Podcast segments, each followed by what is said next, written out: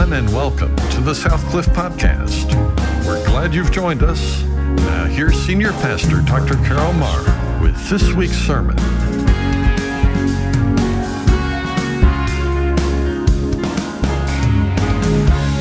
Well, what a joy to be with you today. And my goodness, following up on last week, I have to say thank you to those of you that were a part of our time together. Last week, I was able to celebrate with you 25 years of being your pastor, and boy, you just loved on us again last Sunday. Thank you for the cards and the prayers and the well wishes on Sunday afternoon. Tanya and I sit down and kind of sit up in the bed together, and we read every card. And we just thank you for just the way you express your love for us. It has been an absolute honor to serve as your pastor, one of the greatest of my lives. And goodness, you just did so many wonderful things to make it special. The very fact that the choir dressed in purple and gold on last Sunday. They might have not known why. You know, they get a little thing that says, this is the color we're going to wear. You notice that they're kind of color coordinated from time to time, and it was purple and gold. It's because that's LSU colors, man, and you looked really good in LSU colors, so I'm just excited about that. But I will tell you this, you know, having been in Texas for 25 years, you know, I'm kind of learning to let go of most things Louisiana, except for the food. And I'm sorry, I still think the food of Louisiana is the best there is. I like what Jeff Foxworthy said when he agreed that it's the best food there is. Just don't ask what it is. And that probably is a safe thing. Well, thank you so much for loving on us. Well, today, I want to continue with a series of messages we started a few weeks ago called Vital Questions. And what we've done is we're looking at questions that at one time or another we have probably asked. And if we're honest, most of us have asked some of the questions that we have looked at. And today I want to look at a question that I bet many of us have asked, and that is the question, does God forgive sin? Or maybe there's a variation of that question. It would be this: will God forgive my sin? You see, there are many of us that believe God forgives sin. Sure, God will forgive everybody, no matter what they've done. But yet there's a question mark that many of us carry with us throughout our life, and that is, I know God will forgive you. I'm just not sure He will forgive me. And it might be because you've not forgiven yourself. There are things in our life that we struggle with. And this question that we ask, and in our pursuit of an answer to some of these vital questions, has led us to the book of Psalms. And every one of the questions we've looked at and the answers we've discovered have come from the book of Psalms. And I think the reason for that is because the psalmist is so honest, and he's so willing to ask those questions that we ask, and he will blurt the question out and then find an answer. And certainly that is true in the text that we're going to look at today. So turn with me, if you will, to Psalm 51. Psalm 51 is a psalm that comes to us against the backdrop of a horrible sin committed by King David, by David when he was king. You will recall the story of this particular sin when, on an occasion, David seduces another man's wife, and then in an effort to cover his sin, he arranges to have her husband murdered, killed. And that sin haunted him. It created all kinds of questions in his mind, as sin does. David began perhaps immediately to say, what have I done? Why did I do that? What was I thinking? How could I have slipped so far into this position? He found himself in a place that he never dreamed he would be. And you know, most of us could say that at one time or another in our life, we too have done things that have caused us to ask the question, what in the world was I thinking? What's wrong with me? How could I have done that? How could I have made that decision? And as we begin to ask those questions of ourselves, we are long brought to a place where we ask the question, I wonder if God can even forgive me. David struggled with his sin, so he even writes about it in Psalm 32. He writes about the struggle that he has with this sin. And he struggles with this for almost a year, sleepless nights. I mean, this impacted him spiritually. It impacted him emotionally. It impacted him physically. Did you know that sin can impact us physically? We can get sick, and it can impact us emotionally, and it can impact us spiritually. That's the reason God hates sin. He hates sin because he doesn't want you to struggle spiritually and emotionally and physically. And God knows the end result. He knows where it leads us, and he says, don't do that because I know what it's going to cost you if you do that. Well, it began to cost David almost a year. He struggled with this until he was finally confronted by Nathan. And as Nathan confronts him with his sin and tells him a story that gets his attention and then says to him, this story is not a fictional story. It's you, David. You're the man. You are the one who's done this. His response was one of absolute honesty. And in his open and honest response, he found the answer to the question, will God forgive me? And the answer is yes. And David was able to embrace, even after the most horrible experience of his life, the forgiveness of God. Now, there are certainly consequences that go along with that don't go away, but he was able to know the forgiveness of God. And in Psalm 51, what we have is really the journey that David takes to get to the place where he has the answer to the question. And he gives us what I would say are 5 steps that we can take toward forgiveness. You see, forgiveness for us originates in the cross. We heard that in the song. Jesus died to give us forgiveness, to purchase for us a right relationship. That he took the first step to offer forgiveness, but there are steps that we need to take. And David gives us 5 steps that we are to take to embrace the forgiveness that God makes available to us. And so let's look at those steps together as we read this text. Beginning with verse 1, chapter 51, we find these words, be gracious to me, O God, according to your loving kindness. According to the greatness of your compassion, blot out my transgressions.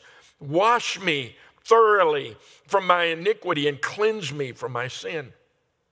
For I know my transgression, and my sin is ever before me. Against you and you only I have sinned. And I have done what is evil in your sight, so that you are justified when you speak and blameless when you judge. Behold, I was brought forth in iniquity, and in sin my mother conceived me. Behold, you desire truth in the inmost being, and in the hidden part you will make me know wisdom. Purify me with hyssop, and I shall be clean. Wash me, and I shall be whiter than snow. Make me to hear joy and gladness. Let the bones which have been broken rejoice. Hide your face from my sin and blot out all my iniquities. Create in me a clean heart, O God, and renew a steadfast spirit within me. Do not cast me away from your presence, and do not take your Holy Spirit from me. Restore to me the joy of your salvation and sustain me with a willing spirit. Then I will teach transgressors your ways, and sinners will be converted to you. Deliver me from blood guiltness, O God, and the God of my salvation. Then my tongue will joyfully sing of your righteousness. O Lord, open my lips that my mouth may declare your praise. For you do not delight in sacrifice, otherwise I would give it. You are not pleased with burnt offerings. The sacrifice of God are a broken spirit, a broken and contrite heart. O God, you will not despise. By your favor, do good to Zion. Build the walls of Jerusalem. Then you will delight in righteous sacrifices and burnt offerings and whole offerings. The young bull will be offered on your altar. In such honest confession, David comes face to face with his sin. And he asks that question, God, is it possible for you to forgive me? And he finds the answer. And I think he does because he gives us 5 steps that you and I can follow and take to know the forgiveness he knew. So with that in mind, let me give you those 5 steps in our time together. First of all, I want you to recognize with me that this first step is a step of faith. Forgiveness always begins with faith. And we see that in verse 1. Be gracious to me, O God, according to your loving kindness. What David does is he appeals to God's character. He appeals to God's loving kindness. He appeals to God's mercy. He appeals to God's grace. He doesn't appeal to God's justice because he knows he doesn't need justice. He needs mercy. He doesn't need justice. He needs grace. He needs the long suffering of a loving, gracious God. Psalm 130 tells us, if you, O Lord, marked iniquities, who could stand? It's interesting in that word mark, it really is it's an accounting term. It means that if you keep a ledger, God, if there's a ledger and my name at the top, and every time I sin, you put a check by my name, I would never be able to stand. Oh my goodness, who could stand before you? I don't need the justice of God. I appeal instead to your mercy, God. Deal with me according to who you are, not according to who I am. The first step is to say, God, don't deal with me according to who I am. I know who I am. I know I have sinned. I know that there is no excuse. I know that you are just. He even says in the text before us, against you and you alone have I sinned, in verse 4, so that you are justified when you speak. You are blameless when you judge. There is no excuse that I can offer. And so I don't appeal to you because of who I am. I appeal to you because of who you are. This is what I know about you. You are a loving God. You're a gracious God. You're a merciful God. You're a long-suffering God. You're a kind God. So I don't come to you because I deserve to come to you. I come to you asking that you will deal with me according to who you are. And the faith and the confidence that he has in God. This is what I know about God. Why do I ask forgiveness? Not because I deserve it, but because I know something about God. And what is it that I know about God? He's gracious, he's kind, he's merciful, and he appeals to that. So the first step for us to take is a step of faith. God, have mercy on me. The second step that he takes, though, is a necessary step, and because he realizes God is merciful and because he realizes God is gracious, he's honest about his sin. See, one of the things that I've discovered about life is that most of us, we're all about accepting credit when we do something good, but we have a tendency to sidestep the blame when we do something bad. If I'm wrong, I don't want to accept the responsibility for that. I'll sidestep that and let somebody else take it. But David doesn't. And the honesty that he offers before God and acknowledges the seriousness of his sin. as he ultimately says, God, here it is. I'm going to own it, my transgression, my iniquity, my sin. He uses those terms. Is ever before me. I'm guilty. I have no other word to say except that I'm guilty of iniquity. The word iniquity literally means to twist or pervert. He said, God, I am guilty of twisting and perverting your word. There are things you've told me not to do, and I've made excuses as to why I can do that. What that means is I have twisted your word.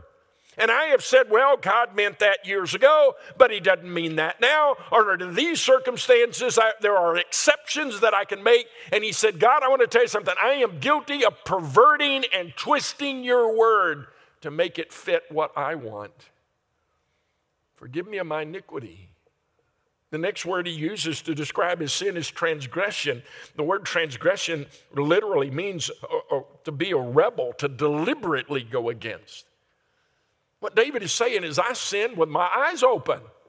I know what God wants. I knew you don't want me to do this, and I did it anyway.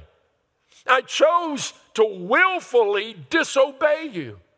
And so I'm not going to make excuse for it. I'm not going to say it's my mom's fault. I'm not going to say it's the culture's fault. I'm not going to say it's the world's fault. I'm not going to say I made these decisions because of the environment around me.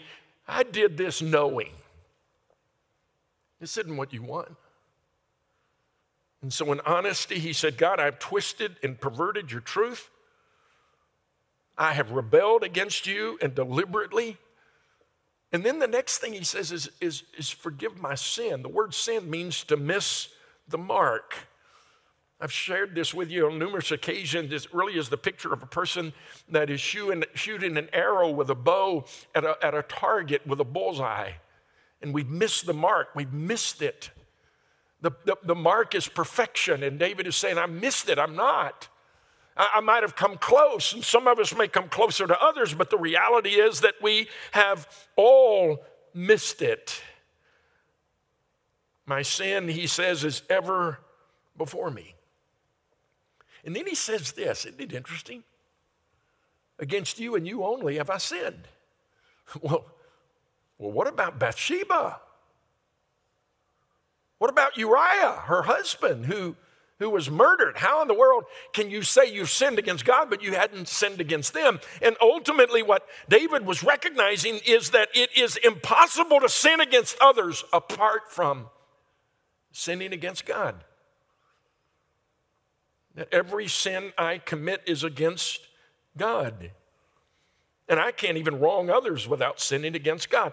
Every obligation that I have to man has its foundation in God's law. God is the one who tells me not to kill. God is the one who tells me not to steal. God is the one who tells me how I am to respond to other people. And any wrong I do against another person is a sin against God and the foundation of his law. And then he goes a step further and says, not only that, have I sinned against you, but I was shaped in iniquity while in my mother's womb. I was born in sin. What David does in this honest appraisal is he traces his actions all the way back to his sinful nature. And he says, you know what? I'm a sinner by nature and by choice. I'm a sinner because of what I've done and chose to do. Because of my iniquity, I've perverted and twisted your rules. I've rebelled against you. I've missed the mark. But not only that, I'm a sinner by nature because I was born into a sinful world. Every one of us are sinners today by nature and by choice. Now, God certainly doesn't hold us accountable for being born in sin. If a child, we're going to have baby dedication in our later service today. And what I will say to those that are present is we're committing to pray for these little ones because we believe that the Bible teaches that until a child is old enough to understand their sin and recognize right from wrong, they are protected by God's grace. But there comes a time when they are old enough to understand right from wrong, and they will be held accountable by God for their sin. We are sinners by nature and choice. That's the reason you don't have to teach your children to lie. They just know how to do that. And you know what I've discovered? My sons knew how to lie before they knew how to talk. I could ask them the question. I could walk in a room and one of them would be crying and I would say, "Did you take that toy from your brother?" He didn't even know how to talk, but he knew how to lie. We are sinners by nature and by choice. And so what David is saying is this: we need forgiveness not just because of what we've done. We need forgiveness because of who we are. Our sin has separated us from God. If I could take those words as we have discovered them together and put it together and read that verse that pertains to it, it would be something like this: Lord, I have perverted your law. I have willfully disobeyed your will. I failed to be what I ought to be. I can't forget it. My sin is ever before me. The wrong that I did was against you. And not only did I do wrong, I am wrong from the deepest part within me. I'm a sinner. You know, David discovered something that the Bible would reveal to us in the New Testament years later, where we find in 1 John 1, 9, God say, if you are willing to confess your sin, he is faithful and just to forgive you of your sin and cleanse you from all unrighteousness. If you confess, the word confess means more than just admit it. It's to agree with God about it. It's to do what David is doing here, to say, I'm a sinner. I take full responsibility for it. I don't pretend that it's not there. I see it, not just in what I do, but in who I am. And the third thing that he does, now that he has recognized that he is a sinner and he has appealed to the mercy of God and recognized that God is merciful and gracious, the third thing he does, and this is an imperative. You see, it's not enough just to know that you are a sinner. It's not enough to just know that God is merciful. We've got to ask for forgiveness, and that's what he does next. He prays. The third step to receive forgiveness is to pray, to ask for forgiveness. In verse 6 down through verse 9, he longed to be forgiven, and then he asked for it. He said, "Purge me." The word purge is an interesting word. It's a technical term. It describes what happened in the Old Testament when a person in the Old Testament possessed a contagious disease like leprosy. If they were ever cured of leprosy, or if maybe there was a thought that they had it and later on it wasn't leprosy and they were, or in the case of the New Testament, when a person had leprosy and Jesus healed them, Jesus would always say to them, go show yourself to the priest to prove to them that you are clean. You are no longer a leper. There's no signs of leprosy, so that they can declare that you are clean and now you can have access to everybody else. If you have a communicable disease, you are an outcast. You, as a leper, had to say unclean when people got close to you so that you could have nothing to do with them, that you wouldn't give the disease to them. And the word purge is a technical term that says, God, I pray that you will declare that I'm clean. I don't want to declare I'm clean. I want you to. God, I admit my sin, so I'm asking you to forgive me. I'm asking you to take my sin away. I'm asking you to declare that I am clean. Wash me, he says. It's a laundry term, the washing of a garment. Cleanse me. God, wash me. You and I on this side of the cross know that washing takes place through the blood of Jesus, that it was the blood of Jesus shed for us that makes it possible for our sin debt to be forgiven, and we are washed. He uses another term and says, blot out my sin. The word blot out is an interesting word. In fact, in the book of Acts, the Bible says, repent, therefore, and be converted, that your sins may be blotted out. It's an interesting word. It carries a connection to writing on a scroll or on parchment. During Jesus' day, the scribes would dip their quill in ink and they would write on a parchment which was made of leather or papyrus that had been beaten and put together and provided a paper form for them. They would take their quill, dip it in ink, and they would write. But the ink that they had during Jesus' day was different than the ink we have today. The ink that we have today has acid in it. And when we write on a piece of paper, it literally binds to that paper. That acid kind of leaches in and hangs on. In Jesus' day, that didn't happen.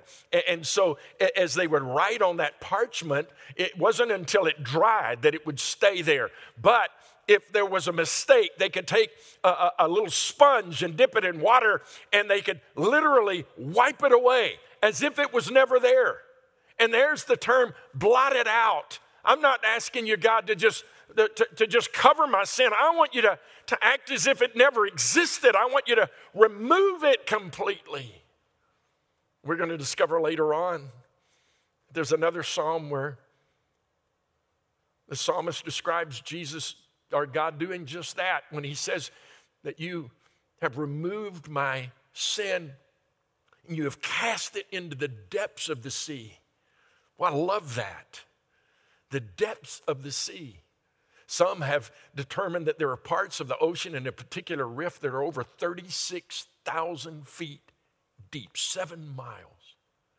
The highest, I mean, if you think of some of the mountains that people climb today, one of the tallest would be 29,000 feet. And this is all of a sudden 36,000 feet deep to the depths of the sea. And then he says this. He said, you have taken my sin and you have removed it as far as the east is from the west. Isn't that beautiful?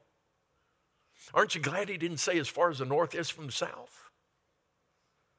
Because you know that you travel long enough north, you're going to start going south, right? If you go north far enough, there's going to come a point when you're going to begin to go south. And if you go south far enough, there's going to become a point where you go north. But that's not true with east and west.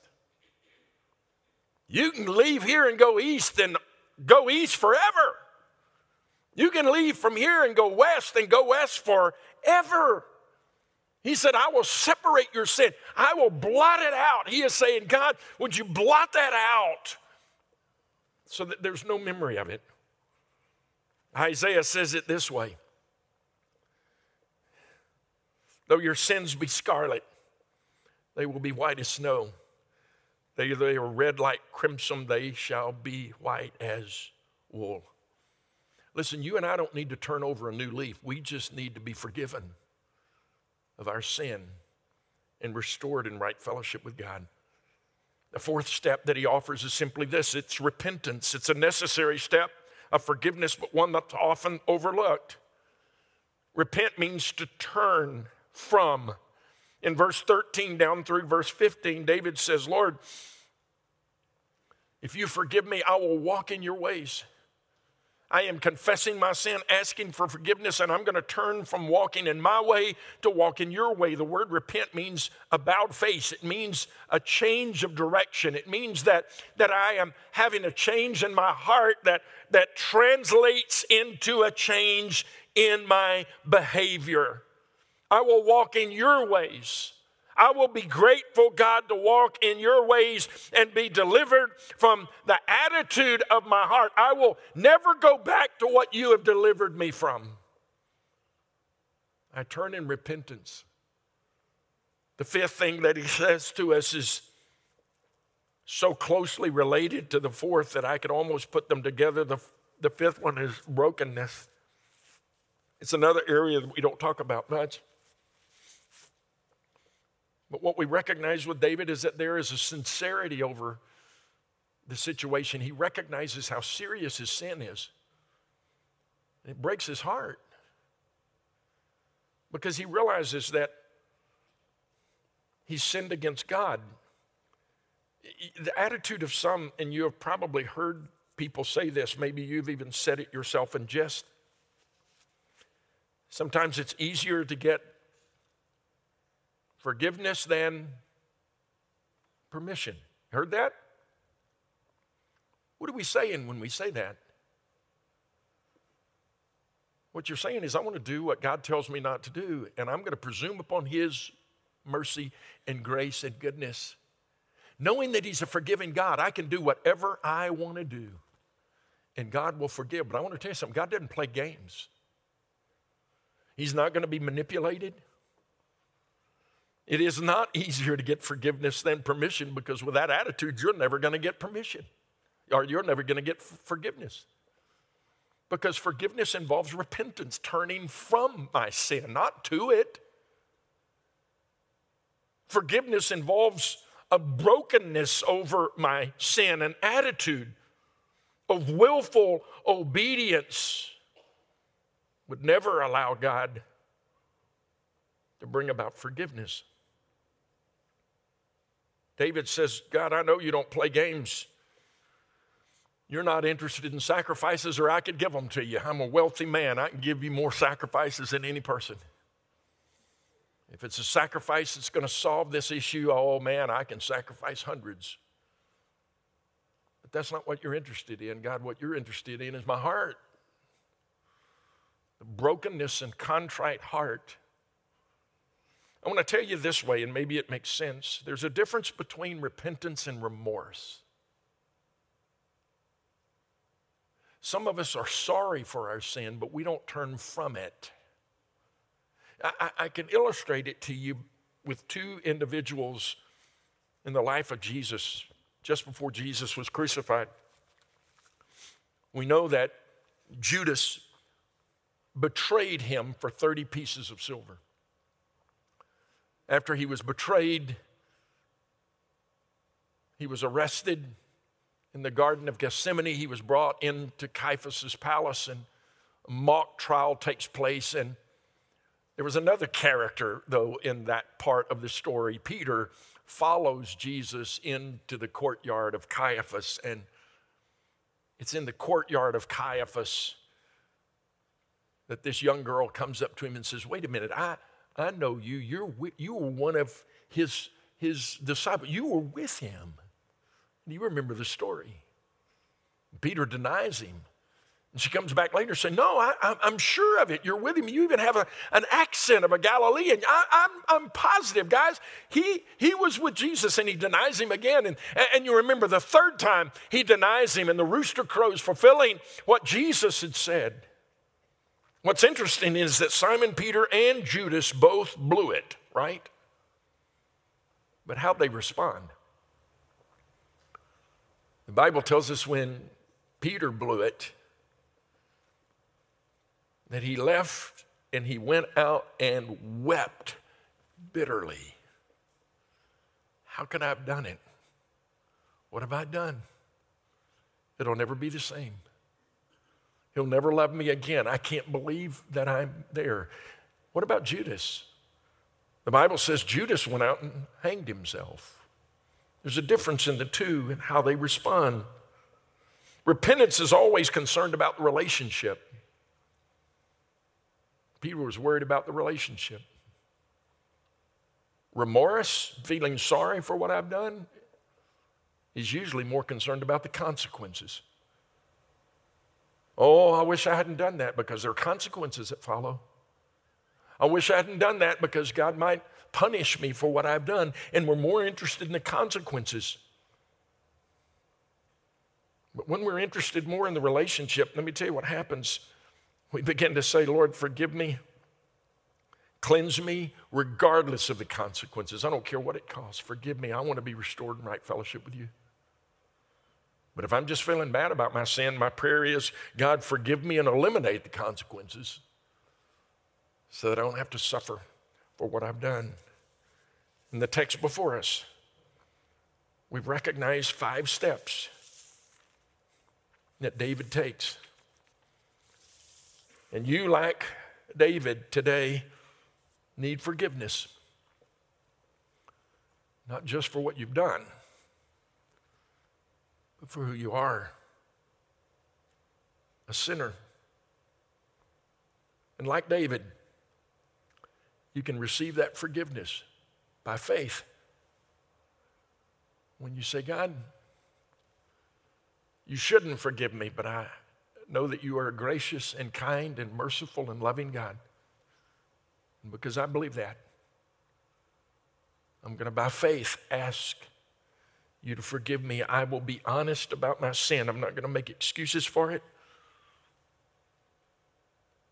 I have perverted your truth. I have twisted your law. I have openly rebelled and done exactly what you told me to do, and I knew when I did it that it wasn't what you wanted. And I failed to be the person I ought to be, and I own it. And now I pray and ask God that you'll forgive me. And I turn from my sin as best I know how. It didn't mean I'm going to be perfect. It's not the perfection of your life. It's the direction of your life. We turn from that. God, I don't want to live that way anymore. I want to be redeemed from that. I want to be restored in right fellowship with you. So God, I willfully turn from that, and I ask you to give me the strength to stay with my back against that, to walk in the direction that you lead me. Because I'm broken over the fact that we're not what we used to be. And I don't have a relationship with you. One of the most beautiful passages of Scripture in all the Bible is in John 21. When Peter thought that the rest of his life he would be haunted by his decision. He meets Jesus on the seashore. Jesus restores him by saying to him, Simon Peter, do you love me more than these? And Simon says, Lord, you know I love you. And Jesus said, feed my sheep.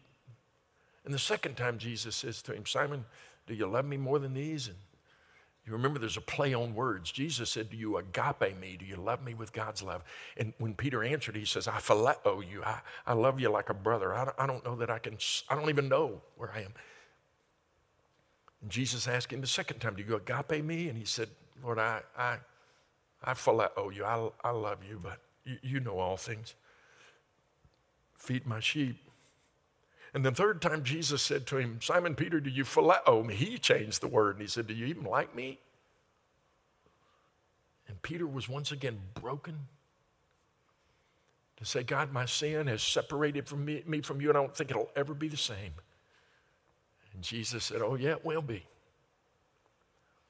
Do you phileo me? Yes, Lord, you know I do. Then feed my sheep. And he restored him.